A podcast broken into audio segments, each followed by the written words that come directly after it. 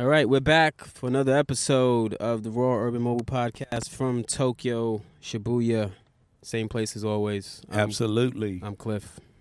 Chocolate Buddha in the house. We just sitting here in this old school van, just kicking back, enjoying the breeze. It's a little cooler than normal. Yes, nice little breeze. Yes, sir. All the beautiful ladies walking around, you know. Hey, what can we say? We're in the streets, man. Yeah, perfect day. You know, perfect day inside the Mobile Man Cave, and the temperatures are perfect. The noise is perfect. We love it, man. For now, Tokyo. Until like the fucking QQ show, the ambulance. I'm not coming. They're serving the public, man. Running down the street. Yeah, all right, Just get straight to it and have our guest introduce himself. Yeah, and this is Izzy Ains. Just trying to match this, the vibe. And trying to match the vibe and energy. Yeah. I'm trying to stay cool, all right? Izzy, my Kizzy, my brother. I'm just trying to stay as cool as you two. Hi, I'm Ryan Ains. Ryan Ains. How's it going, man? You all right? It's good. This is good. My coffee's beginning to kick in. The breeze behind my back is nice. What you think about the cave, the mobile man? This is great. The mobile cave, the man cave. Yeah. This thing is pretty interesting. Gotcha. What's your favorite? I think this is the only time that I've been in a car that is not a cab ever in Tokyo. Oh, really? Yeah. Wow. You don't own your own ride, man? No. Not in Tokyo, man. No. You don't need it. Yeah, why not? No. You got cabs, you got trains, you got... Yeah, the most punctual system in the world. Plus, the parking here is crazy, man. Like about what? Anywhere between $500 to $1,000 a month? That's why I don't just like for a parking place in Tokyo? So I had a car in New York. It was like a life goal of mine, too. Even though you don't need one, it just feels... You feel kind of like awesome having one. So I got a car in New York, in Brooklyn. Drove it twice a year. That was it. Just to basically go to either IKEA or to travel back to Ohio and see family. That was it. That was the only point of having that vehicle ever. Yeah. Which is why I didn't have one when I was in New York. Yeah.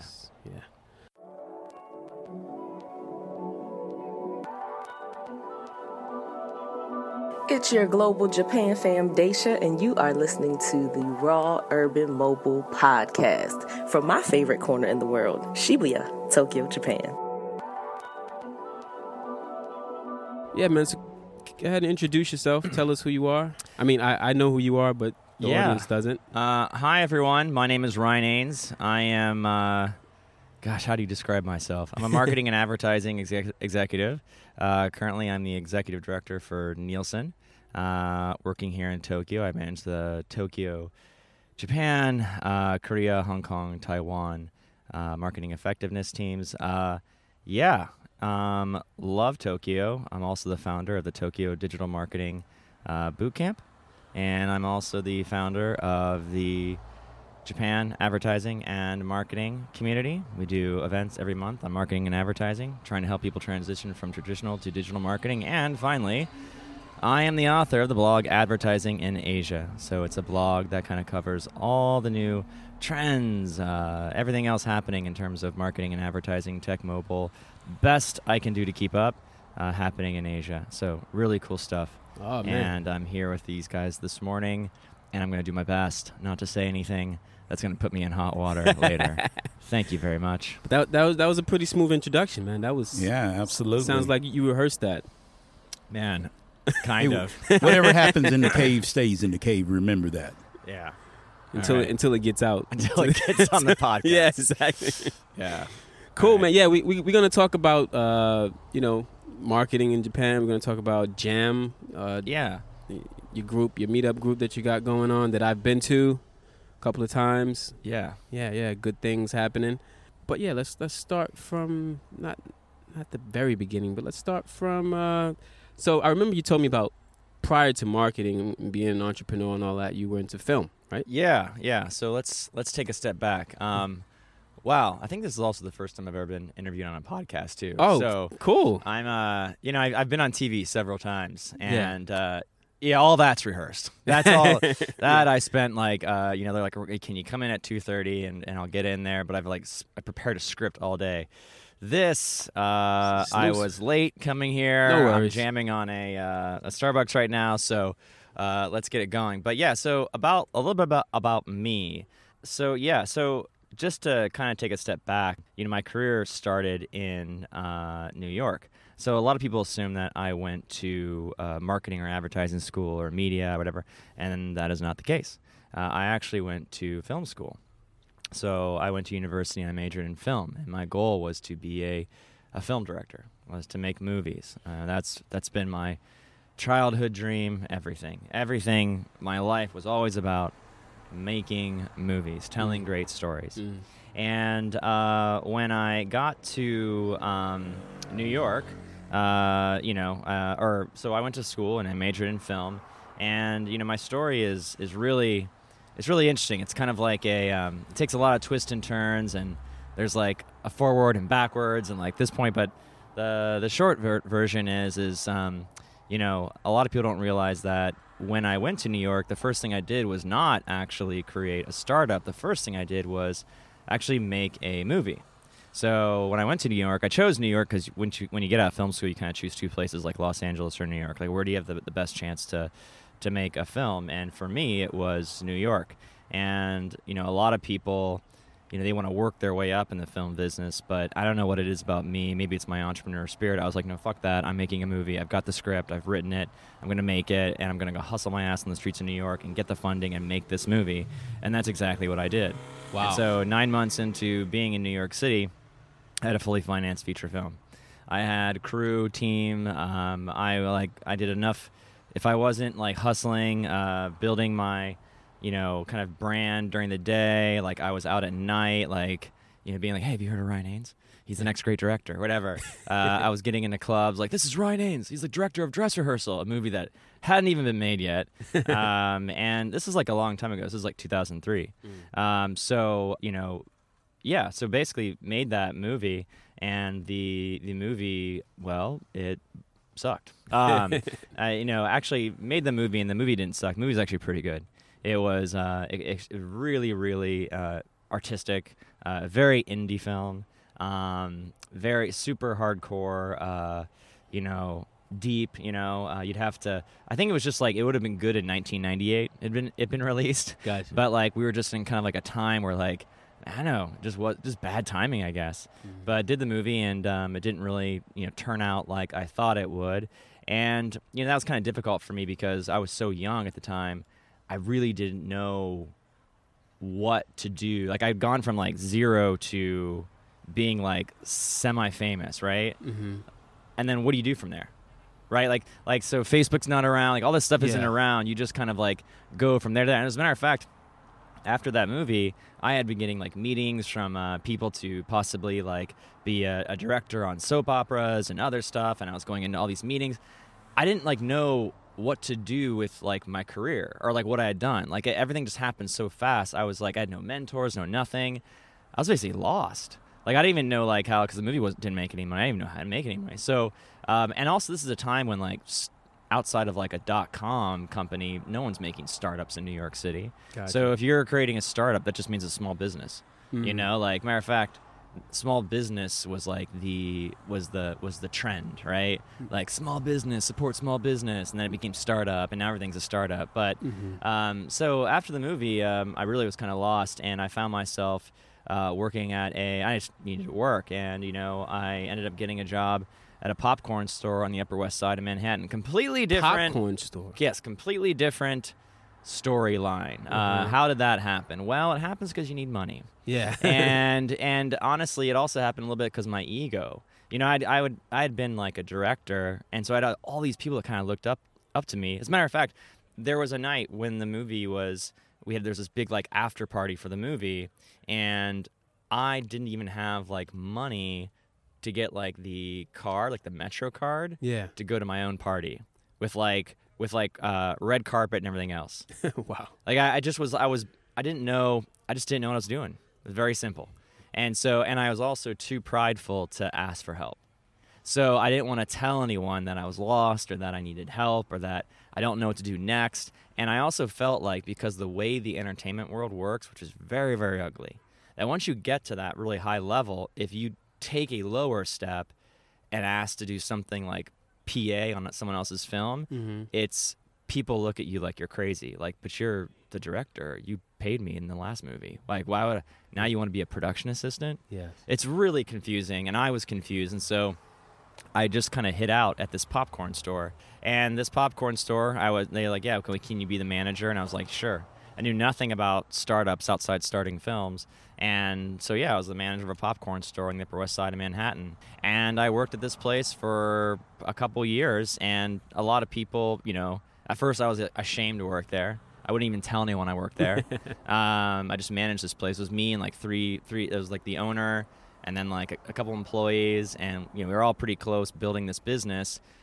Didn't really know what we were getting into at the time, but long story short, that popcorn store ended up being one of the largest popcorn CPG franchises in the United States. So we started off just like making popcorn in a bin. I mean, it's a really simple idea. You basically just throw seeds in.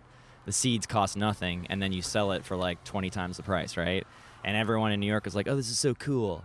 You know, it's called Popcorn Indiana. The thing about it was we had nothing to do with Indiana. The owners were like three Jewish guys from like New York. Everything was just branded that way, and we were all making it up as we go. So everything we were doing, we were like, you know, just making it up. Like we were like the flavors of the popcorn, the chocolate. We were just ordering across the street and microwaving it and then calling it chocolate drizzle. You know, like, and then hired the chef off of Craigslist. You know, some guy, you know, whatever. I think he's like. Well, he had his like 5 minutes of fame as like the chef, okay. You know, but like we're just making up all as we go. But what was really cool about that whole experience is that as it grew and I kind of grew with it, I learned everything about how to make a business work. So it was great. Like when I made the movie, it was awesome. And now I was part of a business and I was learning how to make a business work. And from that point, what I did was I took that experience and I started using it towards future screenplays I was writing. So I was working on my next screenplay. I was working on my next like big production, and a couple of years had gone by, and I was starting to reignite my contacts in the industry. And I was like, you know, and actually the movie I was writing was a screenplay I wrote called The Adventures of Walter Bloom. Mm. And The Adventures of Walter Bloom was basically the modern day Elephant Man film. So if you're familiar with the Elephant Man movie from like the 30s or 40s or whatever, I rewrote a storyline around that in which, but it would be a lot more funnier. It was about more of a guy that like had this condition in this current social media era where everyone's, you know, taking selfies and this guy's got the Elephant Man syndrome. Gotcha. And so it's kind of a sarcastic and satire play on life and whatever. And so you know, I had everything lined up to make that movie, including actors that were going to play that role. And I was talking to Macaulay Culkin's agent. I was like, who's going to play this character? Maybe I can get someone who I can reinvent because this is such a really interesting role. We had music for the movie. We had everything going, but there was a problem. And that was at that time, I was also doing something else. And that was a lot of volunteering as well. So the movie was great, and I was really excited to write that. And you know, oh man, I'd also written another screenplay. We'll get into that another time. Yeah. But anyways, I'd written a couple screenplays. This is the one I wanted to bring to market. Let me ask you something real quick. So, doing your first film, and then you know working at this popcorn store, like you mentioned a few times that like you didn't really know what you were doing. And so I'm just wondering, like, how did you have the knack to, like, get your film finance? So when I say not know what I was doing, I think not knowing how to make money. Okay, not knowing how to make money. Yeah, so there's a difference between basically selling an idea and getting that invested and then actually making money off of that. And, you know, not to say that, like, I was, gosh, I don't want to call myself a fraud or anything, but I was just a kid. But I just knew, even as a kid, I had a vision. And, you know, when I was able to explain that vision of what I wanted this picture to do, people believed in it. And, you know, a lot of people, not just investors, but I had other really famous directors that I used to, like, study in school that would take me out and be like, you know, there's something about you, kid. You know, like, you've really got the thing. But a movie is like a startup. You know, a movie, it's a piece of art, but it's also a startup. For it to sustain itself, it has to make money. And so what a lot of people don't realize is that within movies, the picture is just the beginning. Outside of that, there is a whole system of money-making things happening, like sponsorships, branding, I don't know, bankable assets. Like, there's all sorts of stuff going on to figure out how this thing can make, money. But I was just a kid, and actually I also didn't know anything about marketing at that time either. I just assumed that because I had this vision and actually made it, and now it's going to play in a theater in the East Village, everyone's going to come and see it. And I was wrong. It was like that, if you build it, they will come, yeah. And that really hurt me. And that's I think that's also another reason why I got really into marketing. Gotcha. Was I started looking more at like what, I didn't want anything to fail again. I want to make sure that if I did something, people would see it. But I probably didn't learn the lesson. I think the biggest lesson I came away from the film was how to make money, but it wasn't marketing as much yet. I think I got more into why marketing mattered around 2008. So, the popcorn store showed me how to make money, how to turn a profit revenue, and I learned about business. Mm-hmm. And when I was getting ready to make the next movie, I had everything kind of lined up, but I also had another idea at the time, because I had been doing a lot of volunteering, and that other idea. Yeah, we got a festival going on behind us, so if you hear some... Hey, man, it's just, it's the universe. Yeah. That's support. Right. It's Japan, baby. Yeah. So... Yeah. This is really interesting. I haven't told these stories in so long. At the time of the next movie that I was getting ready to produce, everything was moving forward pretty proactively, and we were about to raise financing for what we would need. However, I had another idea at the time. This was like 2007, 2008, and I had this other idea because technology and social networks were coming out, and I had been doing a lot of volunteering at soup kitchens, homeless shelters, everything else in New York City. It's another side story of mine I've been doing for years, and I realized that all these organizations really don't have the reach and tools that everyone else does. So I came up with an idea at the same time I was making this movie for a social network for nonprofits called YouGoServe. And the social network would give nonprofit organizations a profile, but also a back-end system where they could manage their volunteers through social media, features, whatever. That got a lot of people interested. A lot, like the money, like people were like, "Oh, how can I invest in that?" Like, and I was kind of in two worlds. I was like becoming all of a sudden about to be like a tech entrepreneur, and then also like still wanted to like make a name for myself in the movie industry, right? Like everyone kind of dreams being on the Academy Awards someday, right? But I don't know, I just sat there and I was like, man, you know what? Like, I don't know if I can put myself through another 2-3 years of making a movie and going through all that again just to see it bomb when this thing has immediate turnaround impact right here. And so I remember sending an email out to everyone today saying, I'm putting all this on hold. I'm not going to make this movie now. I don't know what I'm going to do, but I'm going to focus on this social network for nonprofits. So that's what I did. I basically shifted to that. I got some investment for that, and I worked on that, and I thought this was the thing.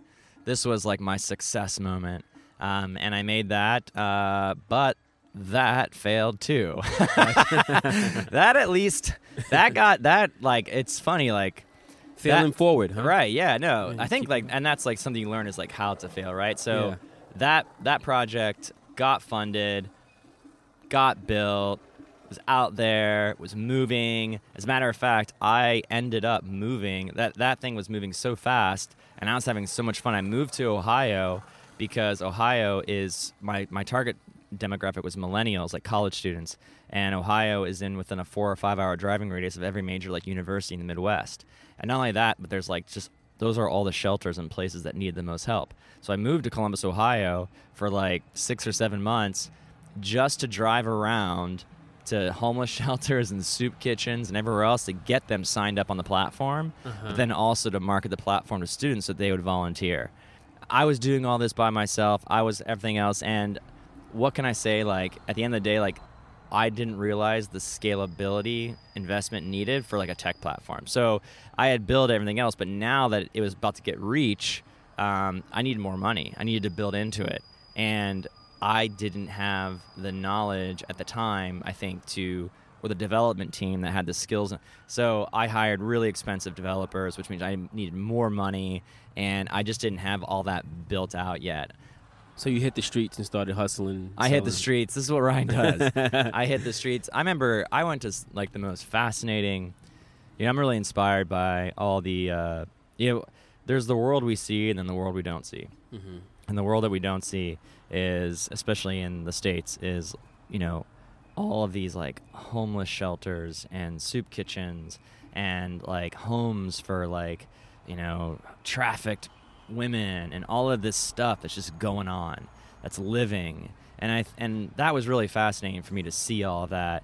And I felt like I could really help that. And the big thing for me, though, is that when the platform did not work and I could not continue it, I had to shut it down. And it really hurt me because I felt like I had invested so much into those people, and I feel like I let them all down. Mm. So I went through like a good like time period of like, you know, it was mentally hard to get past that because I felt like, wow, like, can you really do good in the world? You know, like those were problems I had. So anyways, sorry if I'm talking too much about stuff. What got you through that? You know, yeah, that's a good question. Like, what gets you through like failure? Yeah. I think the hardest thing about my journey personally has been my inability to accept my own failures, because I don't think up until now, we haven't lived in a world where it's okay to fail. Now failure is a cool trend, right? Yeah. Where everyone's like, yeah, man, fail first, fail fast. Fail forward, yeah. But back then, if you made a mistake, it's like, you're a fuck up. And it's a reality, like, and everything else is fucked up and you're worthless. Mm. And there's no answer to that. And you have to fix it and make it right. So I think in that time period, you know, I could say like, I could say like, oh, like my faith and, you know, my religion or whatever got me through it. But I can't say like, that's such bullshit, you know, like, because like, we all know what it's like to like, you know, pray and then feel like you're not being heard and then just struggle. Mm-hmm. What got me through it was just perseverance. Yes. Right? It was just getting through it and just having faith that one day this will all be over as long as I persevere through this period, as long as I learn from my mistakes, as long as I figure out how to make things work going forward. And I think that was a big turning point for me personally in my life, because after that startup failed, I realized that I don't have the answers anymore. And I was done trying to act like I did. So I realized these are my strengths. I'm a great storyteller. I've got a good vision. And I really know these three things, right? But here's what I don't know. I don't actually know marketing really well. I also don't know business modeling that much as I wish I would, or otherwise I wouldn't have had these last two things that failed. And I don't know like scalability. So what I did was I basically started creating my own education plan.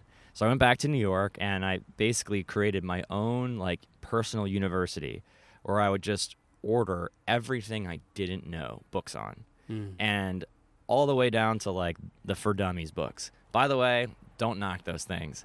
They're actually really, if you don't know a subject, like I ordered one, like, I mean, you know, back in 2009 or whatever, and I was fascinated by how much information you get out of it, because if you don't know something on a subject, it starts you from the very bottom. And then it gives you all the different routes that you can take, all the different books that you should go through from there, and you can just start, you know, becoming an expert from there. So whenever someone's looking to learn something, I actually recommend For Dummies books all the time. I have a podcasting for dummies. Yeah. As a matter of fact, I started out with Yoga for Dummies, and I've given out hundreds of those copies. Yeah. Yeah, and plus yoga saved my life, so shit, you know what I'm saying? So yeah, yeah.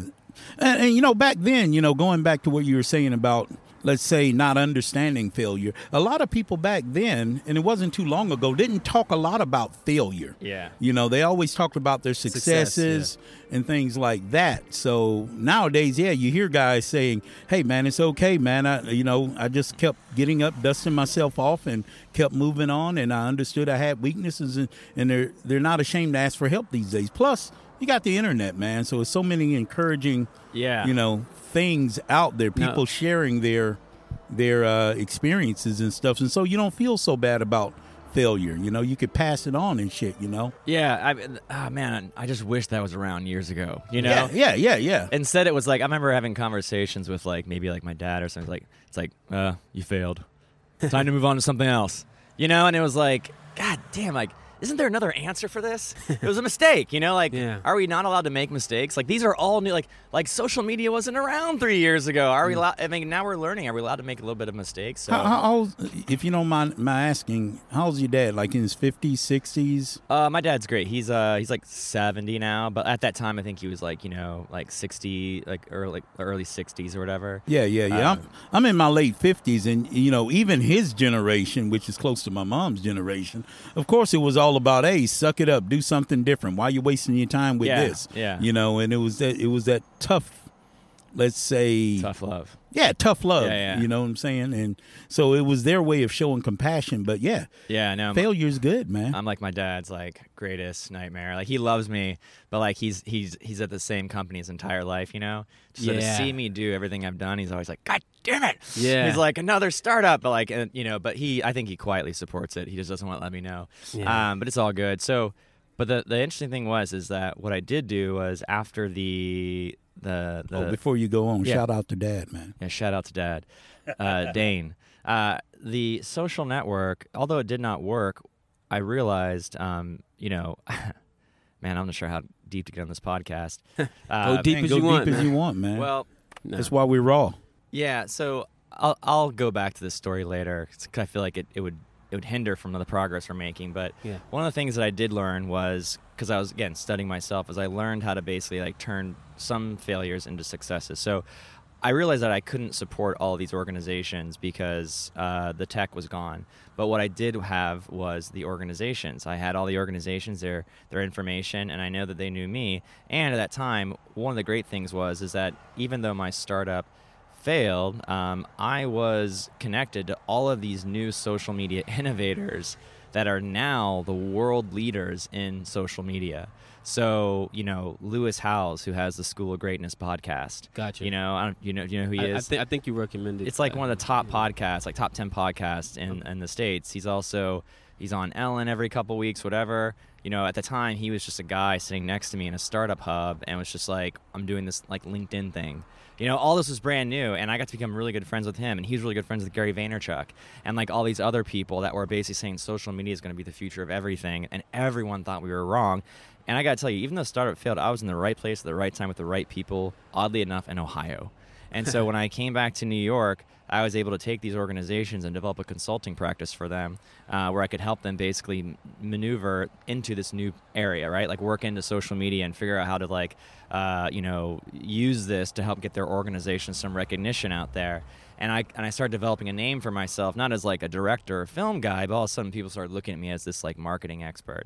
And at the same time that I was doing that, I was doing that not only because I was trying to help, but I was also like, I realized my biggest failure, my fault was in marketing. Was that I would always assume people would just like do something if I set it up in certain places, but I was wrong. And I read every single marketing book there was. I just read and read and read and read. There's not a marketing book out there that I have not read. That's a tough thing to say, but like seriously, let's like do an audit one of these days because I just read and read and read and read. So the first one was Marketing for Dummies? Man, I don't even know what it was. But like, and then I started to, and as I got more into it, I started like getting fascinated by it because I was realizing this is the one thing I didn't know, and this might be the one thing that keeps all my companies from ever like succeeding, you know. And so I started building a name for myself, and the next thing you know, I got a job as like a startup hired me as like their digital marketing manager. And then after that, I got hired as the director of social media at another really cool startup in Brooklyn. And then this all happened within like, I mean, I was like in demand all of a sudden, like all within 1 year. I got like the digital marketing thing, then the director of social media. I was there for like 8 months. And then like Ogilvy took me in as the VP of digital.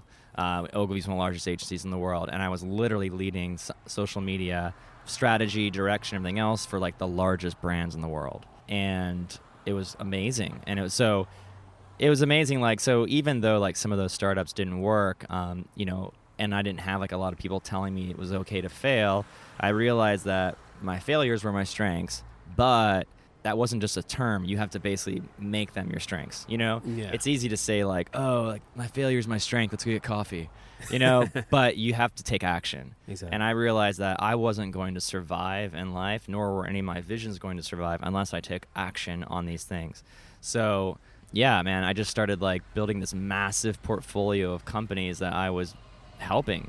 you know, like both small, but now at Ogilvy, it was large. It was American Express. It was LG. It was GE. I mean, I'm connecting with CMOs, global leaders. Like, I'm doing a lot of great work, and it's really fascinating.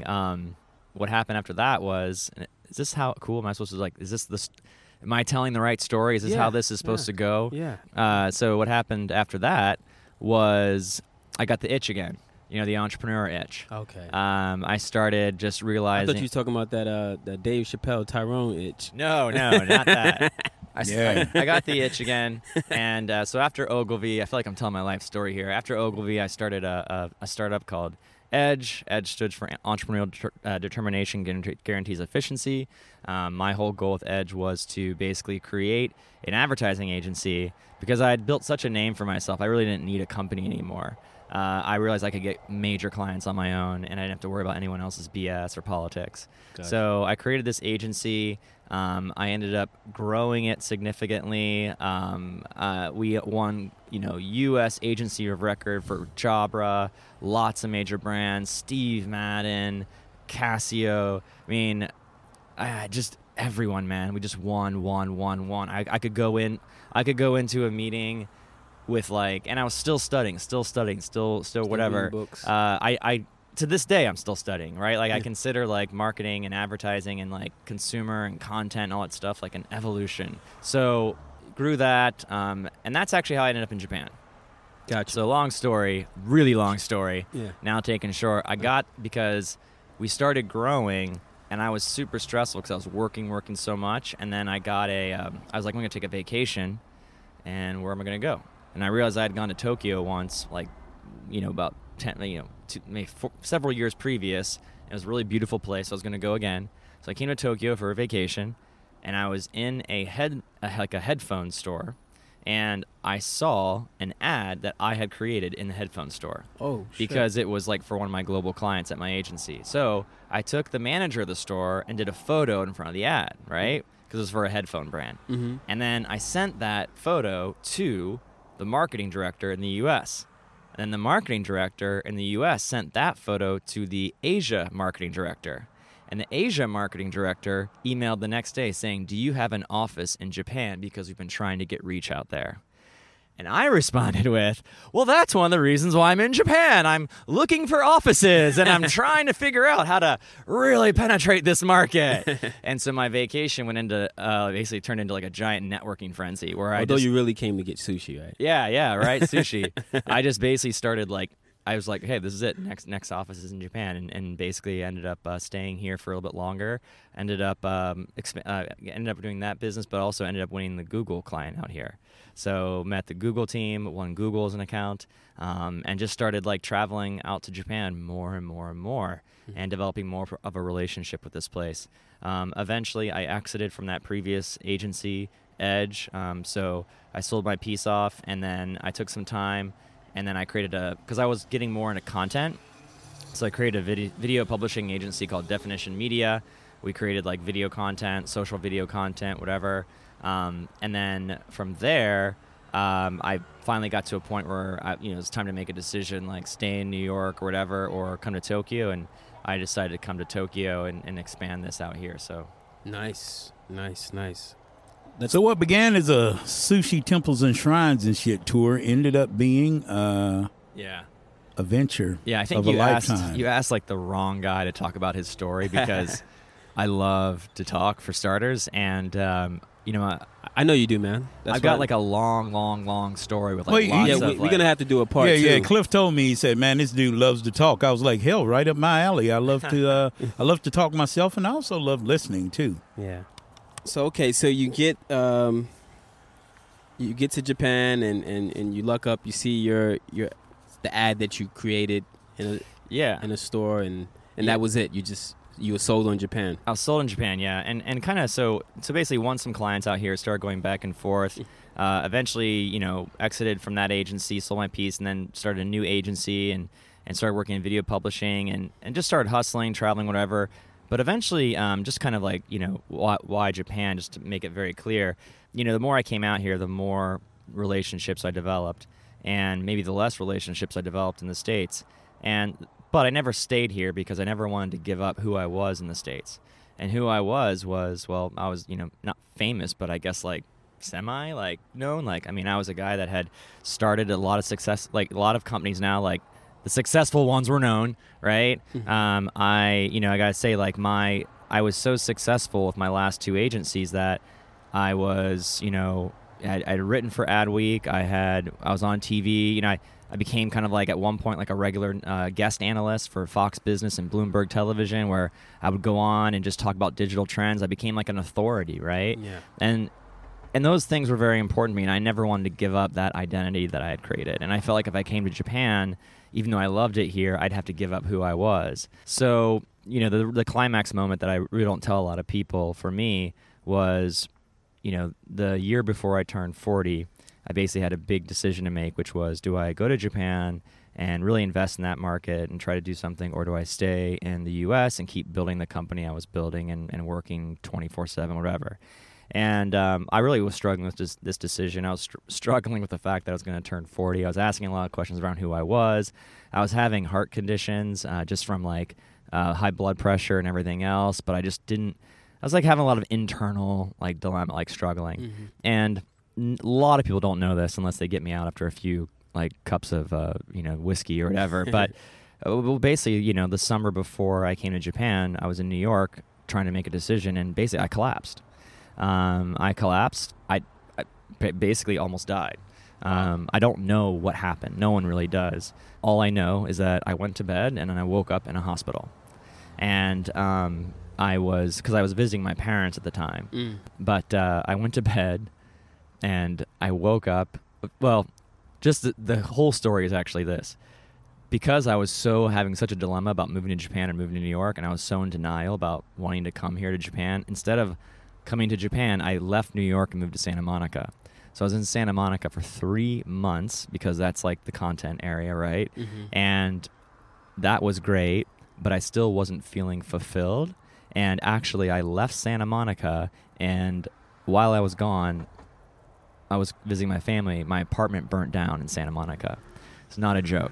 So I get this email from my roommate saying there was a roof fire and your apartment, it was the only one affected. So I flew back to LA. It was something out of Fight Club. My whole place had plastic all over it. Wow. And then I lost everything. I had insurance, so it's all good. And then I just took an Airbnb that night and then flew back to the States. Flew back to Ohio. And I was in Ohio with my family, my parents, and I was just struggling. Okay, here I am. I don't know who I am in life. I don't want to let go of my ego. My apartment burnt down. I don't know what's going on. And just all this inner stuff caused me to collapse. I went to bed and woke up in a hospital. And I had, tubes stuck in me and everything else. And I remember my dad just looking at me what the fuck is going on? And I'm where am I? They did brain scans, brain tests, everything else to figure if I had something serious going on. I guess I didn't, but I remember my doctor told me, I'm sitting there in this hospital bed and I'm just out. I'm burnt out, right? I'm just done. And my doctor said, he goes, Ryan, there's nothing really wrong with you. Although you almost died. He goes, it's amazing what you can do to yourself. He's there's nothing really wrong with you. He's you're just really unhappy. He's my recommendation would be for you to just find something that you love and just go do it. Whatever it is. Making paper planes. I don't know. Find something in life that you enjoy and just do it. And then I remember this raspy voice, because I still couldn't speak. I was I think I'm going to move to Japan. And because I knew that this place made me happy in a way. And I also knew that I was about to turn 40, and I was asking myself what would I do with the next 10 years of my life, and I didn't want to spend it in the States hustling to be successful at something else again. I wanted to give my time away so I could help someone else. So that's what I did. That's why I came to Japan. Left the hospital, just started planning right away, got my ticket, and came out here just trying to figure out how I could make the most impact, not so that I could be known as someone, but so that I could help people. And sometimes being known happens as a result, right? When you're out there helping people, there's a result. But, my goal here isn't to be who is Ryan Ains? My goal every day is to figure out how much I can give away. Because at the end of the day, at the end of your life, one of the things I realized was the impact that you actually make isn't by the story that you're telling, it's by the story that others are told around you. Because when I did wake up in the hospital, after everything I've done, after all the TV, after everything else, the only person there was like my dad and my mom. Exactly. There was not a single text message. There was not a single anyone waiting for me. And still, not for days. Like another day or two went by, no one cared who I was. All that stuff I had created, all that stuff, none of it mattered because it was all about me. Yeah. It wasn't about anyone else. So, yeah, it kind of reminded me of what Mike Tyson said. He said, man, once I lost everything, no one else was around. Yeah. Yeah. But I sure. I wonder, did your dad say, hey, look, not another fucking startup. Okay? So my dad was like, so when I came to Japan, I don't think anyone really knew what I was going to do. Not even me. For all I knew, I was going to come out here and just like drink coffee and, you know, whatever. I don't know. Like, but I am who I am. I like, so one of those things where like, I can't change, like I am an entrepreneur. And so when I came out here, I was doing a lot of social media stuff, but I was trying to ask myself what I was going to do. And the biggest thing I found was that Japan doesn't need another agency. Dentsu owns 70% of the market out here. Everyone else is just fighting for scraps. And that's something that you'll hear from me or hear from like a lot of other people that have been out here for a while, so that they don't need another agency. What Japan needed was education. And so I created the Japan Advertising and Marketing Community as a tool and resource to give everyone, to basically pass on that education that I had learned myself the last 10 years to everyone here. And why? Because this place is struggling, right? Like, there is a massive need. I remember being, you know, when it comes down to it, like, there's people, like, no one in the States is messaging me on how to do this or how to do that, either because the resources are there, there's too much pride. But here, I'm getting emails and messages. Everyone's asking for help. And it's like, well, I've created this, I've got this help that I can give away, so I'm going to give it away. And so I created Jam as a way to basically provide community so people could network, but also provide resources. So, you know, I have like the stuff that we give away at the events. That's what makes Jam so significant, is that our events are, we're giving secrets away. Yes. And we're giving away things that no one's going to tell you, because everyone wants to, you know, be on top. It's like, well, instead of trying to be like, so, you know, whatever, like, have you pay me for so much, I'm going to give everything away for like 2,000 yen, you know, and see where that takes me. But it's provide that networking event, that networking, like, you know, whatever, but it's also provide the online resources. So the online classes we have as well, you know, that's something I really enjoy kind of creating and whatever.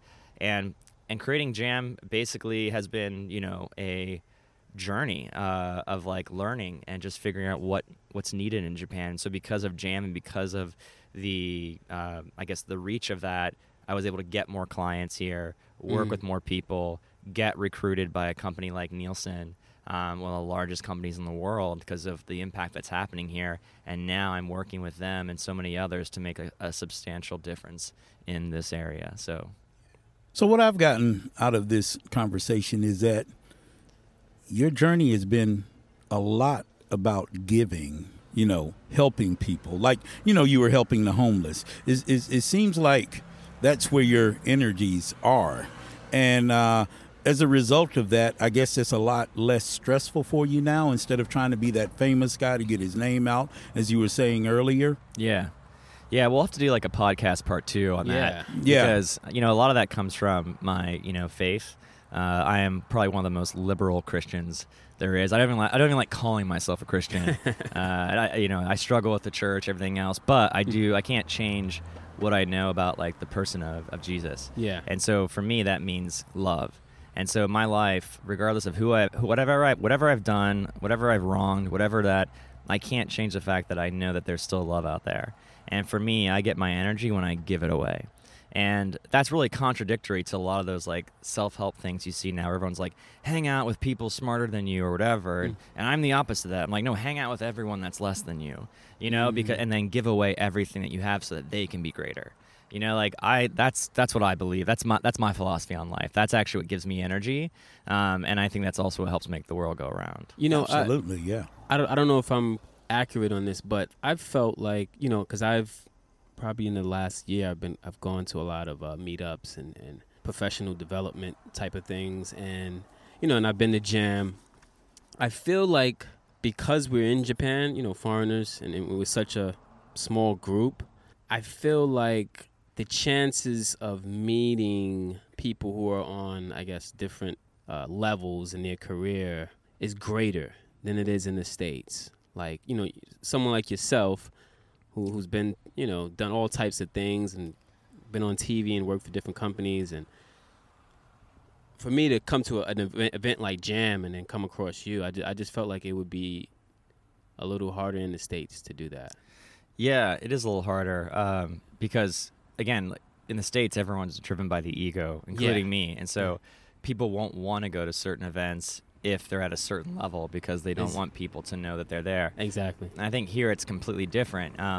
If you don't have that, like... listen, we can argue about this, but if you don't have that like mentality about just giving and caring and loving, regardless of people's class or level here, you'll never get anywhere because that's what makes the foreigner community or the bilingual community so fascinating. There's events where I've gone to, and I have to admit, like, I'll go to an event and I will say to myself, I don't want to go here because I feel like this event is going to be just a bunch of like people with Asian fetishes or something like that. But that's like the negative side of me. I have to look at the positive side, which is like, you know, like we're all in this together. Like, it's not about what they can give you. It's about what you can give them. So go in there and figure out what you can give them. And when I've done that, I've met like people, Japanese, others, like at like levels that I would never like I met this girl who was like the head of data at this like really, really major company I can't say the name of. And then because of that, she took me to like the Christmas party there.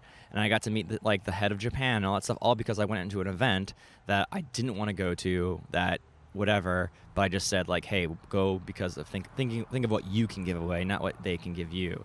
I really love the community here, like you said, the bilingual / international community here, and that's what we try to highlight on the podcast too. We've had Startup Lady, shout out to Startup Lady, and Code Chrysalis, Yan and Connie.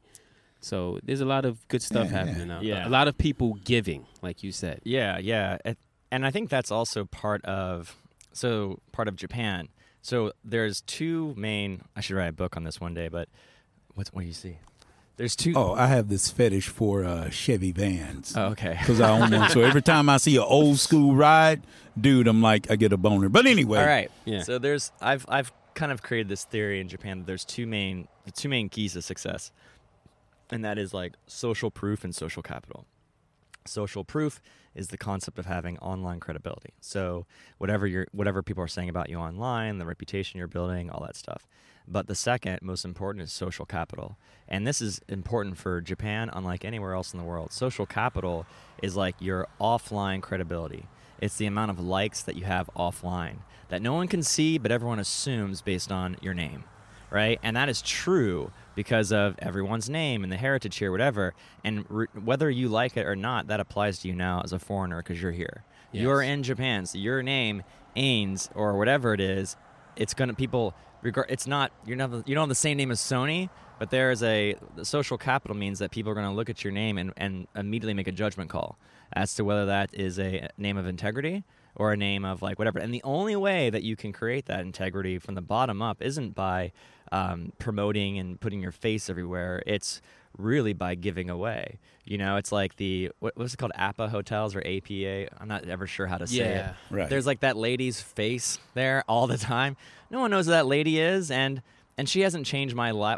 I know who she is, but I would never, I don't know her name or anything like that. But yet she loves having her face everywhere. But has she really done anything that's changed my life or whatever? No. And so I don't really know what her social capital is. Right. But if you're here in Japan, you spend your days giving away and helping and sacrificing for others and doing all that stuff, you're going to build a reputation for yourself that's going to help you succeed. And not that you should do it to succeed. It kind of happens organically, right? You're going to do something that's going to help you, I guess, survive or stay alive in a place that's built by those rules. Awesome. Absolutely. Man. Now, enough all this business talk. What about your social capital? Where do you party? What do you like getting into, you know? How much time do we have left? We got about 5 minutes. 5 minutes. All right. Thank you, Lord. Party time. All right. Yeah. Okay. So, good question. All right. So, yes, I think that's definitely like a difficult part of Japan is because, you know, I do like to, I guess, not party, but yeah, I like to have fun, right? And there's a lot going on here, and so I think like my favorite aspects of Japan. There's two things that I really like. I don't go to clubs here. So maybe I'm just too old for clubs. Yeah, me neither. Yeah, I just don't.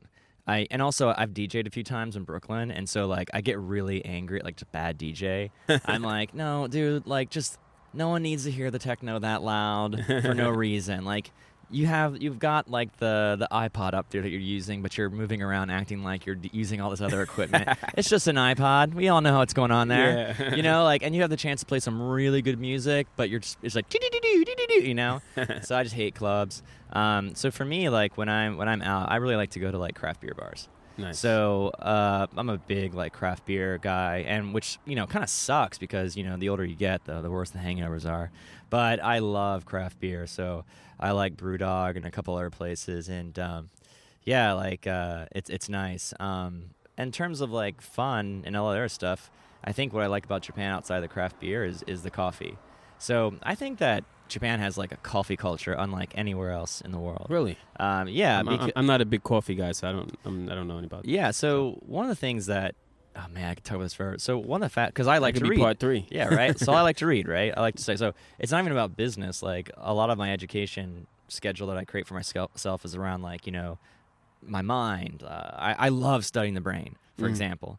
We could talk about that some other time. Neuroplasticity. Part four. Yeah.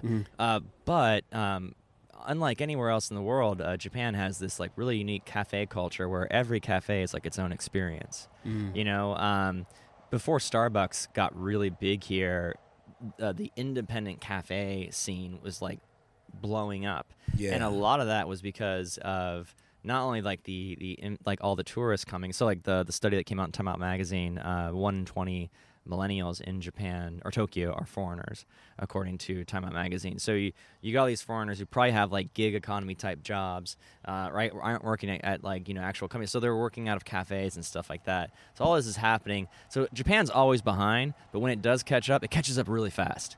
And so this, like, cafe boom is happening where, like, people are going to coffee shops, and every coffee shop is unique. And also, Japan is a place about craftsmanship. And so all these pour-over places are, like, making really amazing coffee, whatever.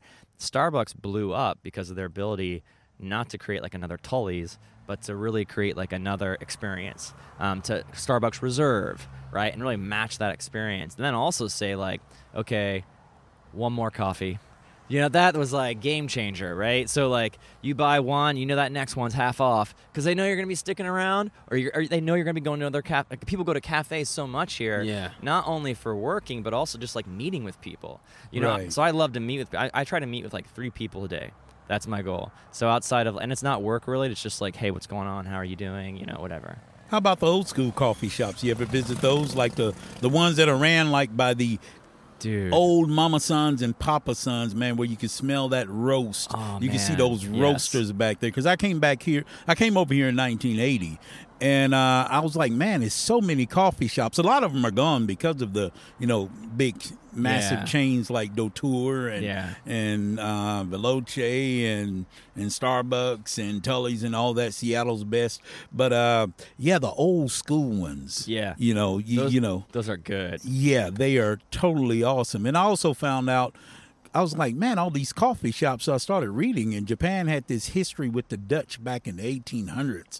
You know, really big. You might want to read up on that, man. Yeah. So their coffee history is pretty rich here. All right, man. Jam is on Facebook. Yeah, Jam's on Facebook. Yeah. Oh, so the Tokyo Jam. I should be promoting this more. I'll put it in. We'll I'll put the link on. Yeah. So it's the Tokyo Facebook.com/the Tokyo Jam. That sounds so lame, but that's the only URL I could secure. Yeah. So, yeah. Appreciate it, man. Hey. Yeah, thank you. Enjoyed it, man. Yeah, you took us on a journey. Yeah. Yeah, and I'm pretty sure I said, like, nothing that's going to get me in trouble, and, like, good. Like, he was on a podcast back in it. Yeah. All right, man. Thank you. Appreciate it. All right, man. All right. Thank you. Yeah. All right. All right, guys. From Tokyo, thank you for listening to the Royal Urban Mobile Podcast. For more episodes, please visit rump.podbean.com, or you can head straight to Google and type in Raw Urban Mobile Podcast. You can also listen to us on Spotify, iTunes, and wherever you can stream or download podcasts.